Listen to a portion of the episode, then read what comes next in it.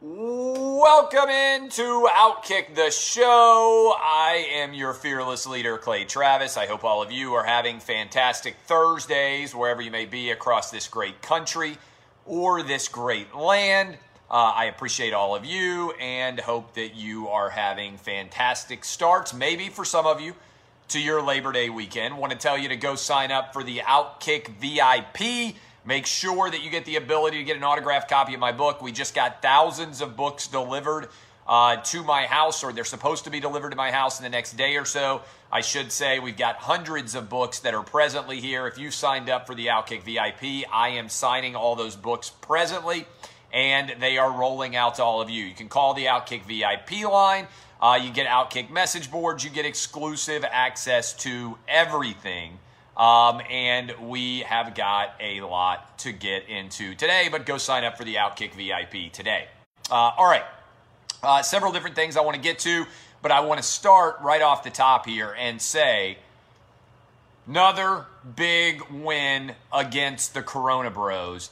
FBS college football officially kicks off tonight with Central Arkansas at UAB and with South Alabama at Southern Miss. We then have games on Saturday, and we also have games on Monday. And I got to tell you right here and now, that feels amazing for somebody like me who's been battling the Corona Bros and all of their outlandish articles and all their outlandish fear porn for months now. FBS is officially here, and the Corona Bros said, this day would never arrive, and they're going to be crying in their basements over the return of college football. Guys, we got college football tonight. We got college football Saturday. We got college football Monday. And then, as if that were not enough, we've also got the NFL kicking off on Thursday. And then we've got the ACC and the Big 12 kicking off on that next Saturday. Everything is rolling in our direction, and the Corona Bros are desperately they're desperately hanging on to dear life to try to keep the Big Ten from being able to play this fall. Let me tell you the latest from the Big Ten so far as I know it. Uh, all right. We got to flip a bunch of voters. Got to flip Big Ten presidents who voted no. Got to flip them to yes. All right. Here's where I would tell you to start to focus your fire state of Indiana. We know we got three yes votes Nebraska, Iowa, and Ohio State. There is no reason whatsoever why IU and why Purdue should be opposed to college football happening in the state of Indiana when when it's a Republican governor, a former Republican governor is the head of Purdue and Notre Dame is going to be playing. Notre Dame is going to be playing this fall in the same state with fans present. This to me is an easy call. Here are the states that I think are potentially flippable Pennsylvania. Penn State's president should flip, all right? Should flip no matter what. The data is clear. Maryland, governor there should put the pressure on the University of Maryland to flip both schools in Indiana. Minnesota, Wisconsin, boom, there's your ability to actually make things happen. Remember, Mike Pence is from Indiana. If he wanted to get involved, I would think he could flip this. And by the way, even if you say Indiana and Purdue are not big basketball schools, uh, sorry, big football schools, they are big basketball schools. And if you want basketball back indoors, you better get football back out of doors before all is said and done. All right? So, this is a plan that needs to be put into action. What's what are we waiting on?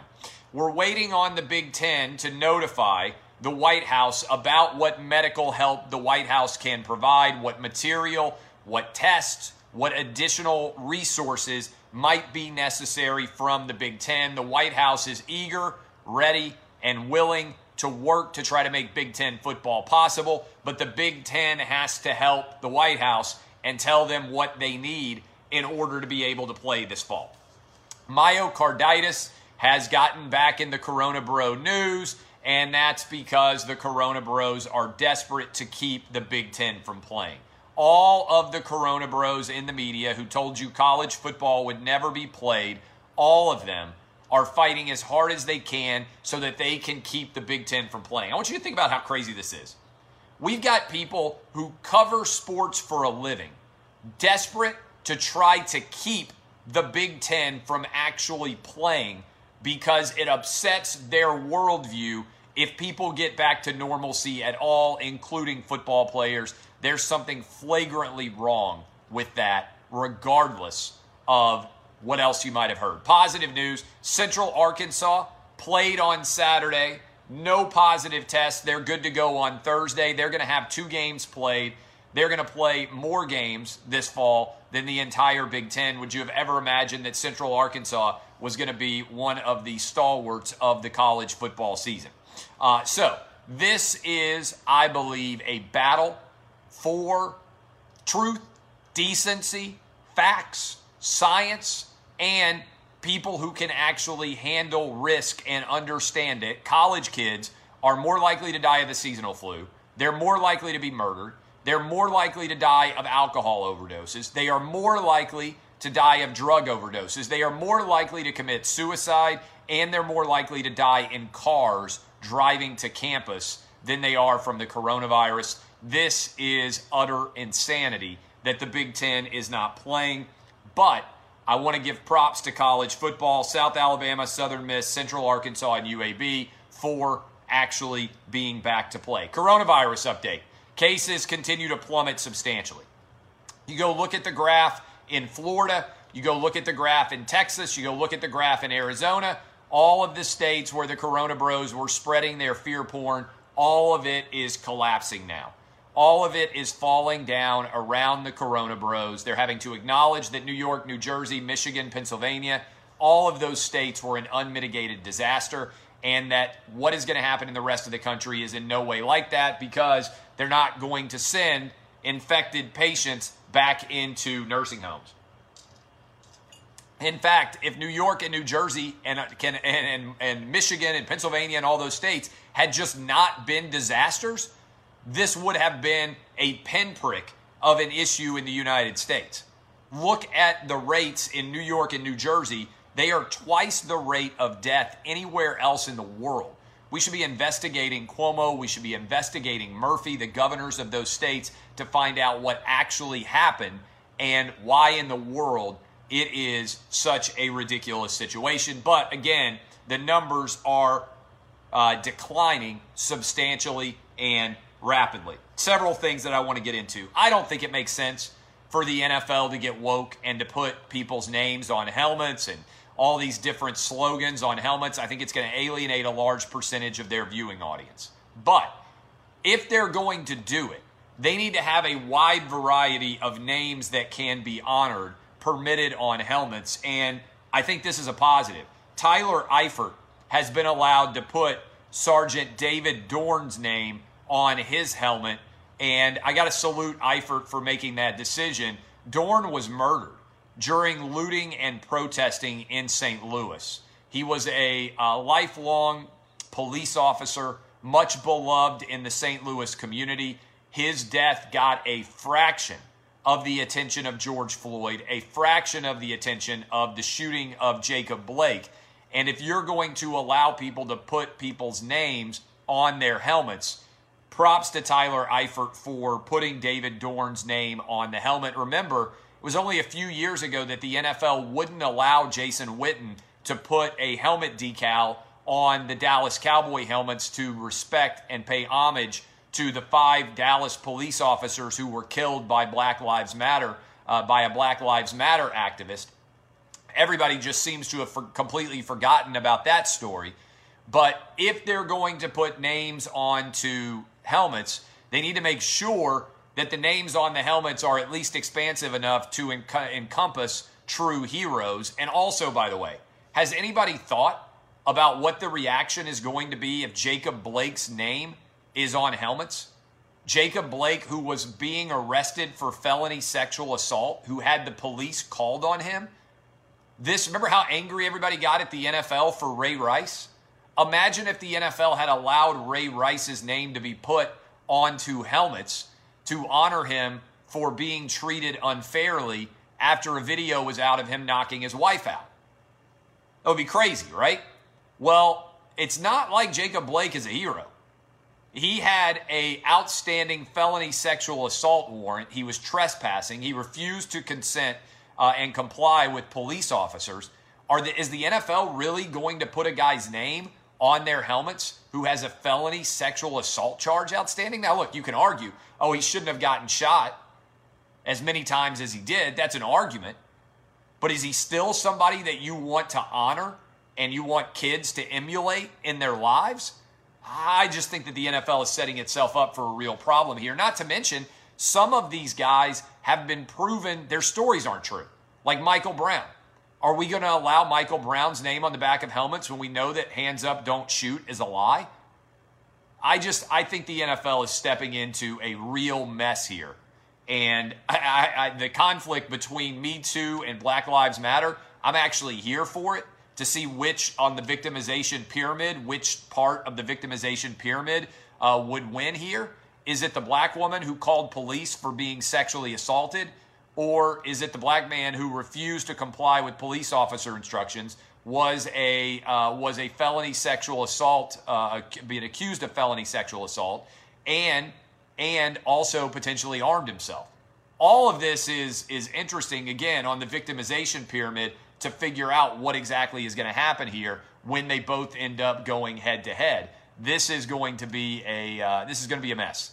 I think the NFL is walking really into a huge monster mess when all is played out here, uh, associated with statements on helmets. Uh, a couple of other things. The English Premier League. We've talked a lot about the NBA and the fact that they are extreme hypocrites when it comes to China and their relationship with China. The English Premier League ended their relationship, leaving hundreds of millions of dollars on the table because of multifactored issues, including not being able to rely on business partners. But I think this puts additional pressure on the NBA.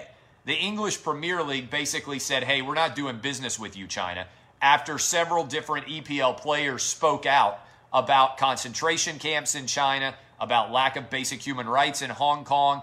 And all of that is connected, I believe, to the English Premier League decision to end relationships in China. So, why in the world, if that is going on, is the NBA not being asked about their taking billions of dollars from China in uh, and without saying a word about all the Chinese human rights violations?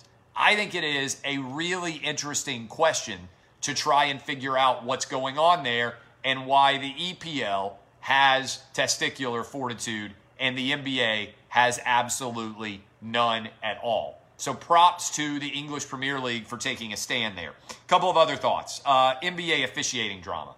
The NBA was just a joke last night.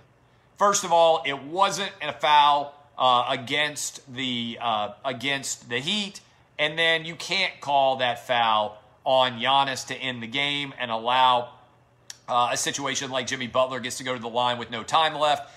The NBA is like the WWE down the stretch. And then you had all the messy situation going on between the Rockets and uh, the Thunder. Props to James Harden for out of nowhere finally making a defensive play, rotating over and blocking that shot. But the whole down the stretch scenario was all completely broken. Uh, and as a result, I got to say, it just didn't actually make any sense at all. Somebody said, Oh, you're watching a lot of NBA. Not really. I watched the final five minutes of most games. Last night, what I did was go to Tenet. Three straight weeks. Three straight weeks I've been going to movies. I went two weeks ago to Empire Strikes Back. I went last week to Ghostbusters, the originals. And I also last night went to go see Tenet. Tenet, really entertaining movie. It was in an IMAX theater. For people out there who are obsessed with masks, you have to wear a mask into the movie theater. And then once you are in the movie theater, you can buy popcorn, you can buy all your treats, you can get your drinks, and you sit down and you take your mask off and you watch a movie and it's completely normal. So I loved it. Three straight weeks in the movie theater, three straight weeks you buy concessions, you go sit in your chair, and it's completely normal, right? It's completely normal. So uh, I am glad that movie theaters are back open. Tenet is a mind blowing totally crazy, difficult to follow, really wildly engaging movie that you're probably going to watch more than one time. I thought it was pretty entertaining. I was just excited to be back in a movie theater and be able to watch a new release in front of a huge IMAX screen. It was a lot of fun. I think they're trying to set up a multi part Tenet series, and Christopher Nolan in general is pretty phenomenal. I still think the Dark Knight trilogy is the best superheroes that have ever been done. So that was fun to go watch. Got to go watch Tenet. A couple of other things I have noted here. Uh, Leonard Fournette to the Bucs. Uh, the Bucs offense is going to be legit. You talk about all of those wide receivers, Chris Godwin, Mike Evans among them, arguably the best duo in the NFL right now. If Rob Gronkowski comes back healthy, and you add in OJ Howard, Cameron Brate, that's the five best receivers that Tom Brady has ever had in his career as a uh, as a playmaker at quarterback. And then you also add in uh, the fact that they've now got Leonard Fournette. I love the draft pick of uh, of the Vandy uh, player whose name is now immediately escaping me because I have to remember too many different names when I'm talking about this. Uh, third round pick, uh, the big time out of the backfield. I think he's going to fit Brady well. I think that he will be a, uh, a solid uh, solid addition. Somebody can put his name in the comments so I can stop forgetting it off the top of my head. Ke'Shawn Vaughn, there you go. Ke'Shawn Vaughn is going to be, I think, a difference maker for them out of uh, Vanderbilt, believe it or not. I like his playmaking ability as a receiver. Uh, I like the ability of Leonard Fournette to be able to be there, a guy they can just rely on to pound the line of scrimmage, make the play action pass be even more respected. This Bucs offense is going to be legit. Remember, they were good enough to score a lot of points with Jameis Winston, even as Jameis Winston also went for the 30 30 club. Ronald Jones also still an attractive running back as well. I just love everything about the moves the Bucs have made on the offensive side of the ball. Finally, Stephen A. Smith was triggered. He was worked up. He was upset about Steve Nash getting a new job uh, as the head coach of the Brooklyn Nets. And Stephen A. said it was white privilege. This is an example of what I think is all too common in sports today only look at the race of the person involved and don't consider anything else. Here are some black point guards formerly in the NBA who have gotten head coaching jobs with limited resumes of coaching on their uh, their background. Ready? Mark Jackson, Derek Fisher, Jason Kidd, Isiah Thomas, Tyronn Lue, Doc Rivers. If anything, now add Steve Nash to that list if anything, it seems to me what the NBA has a bias in favor of is point guards, and that there may very well be point guard privilege, with the idea being that all of these guys understand as point guards how to see the floor and manage a team better than anybody else. All right, remember, all of these guys Mark Jackson, Derek Fisher, Jason Kidd, Isiah Thomas, Tyronn Lue, Doc Rivers. There are undoubtedly others, including Magic Johnson, who have gotten head coaching jobs without any real experience a substantial level in the league as head coaches before. That's point guard privilege. It's not white privilege. Stephen A with a big fat swing and a miss here. All right, appreciate all of you, Avery Johnson. A lot of guys in uh, a lot of guys in college and in the pros as well. You guys are all rolling through. Avery Johnson, uh, point guard privilege indeed. There are a lot of guys that get jobs without having substantial histories as head coaches in the league. All right.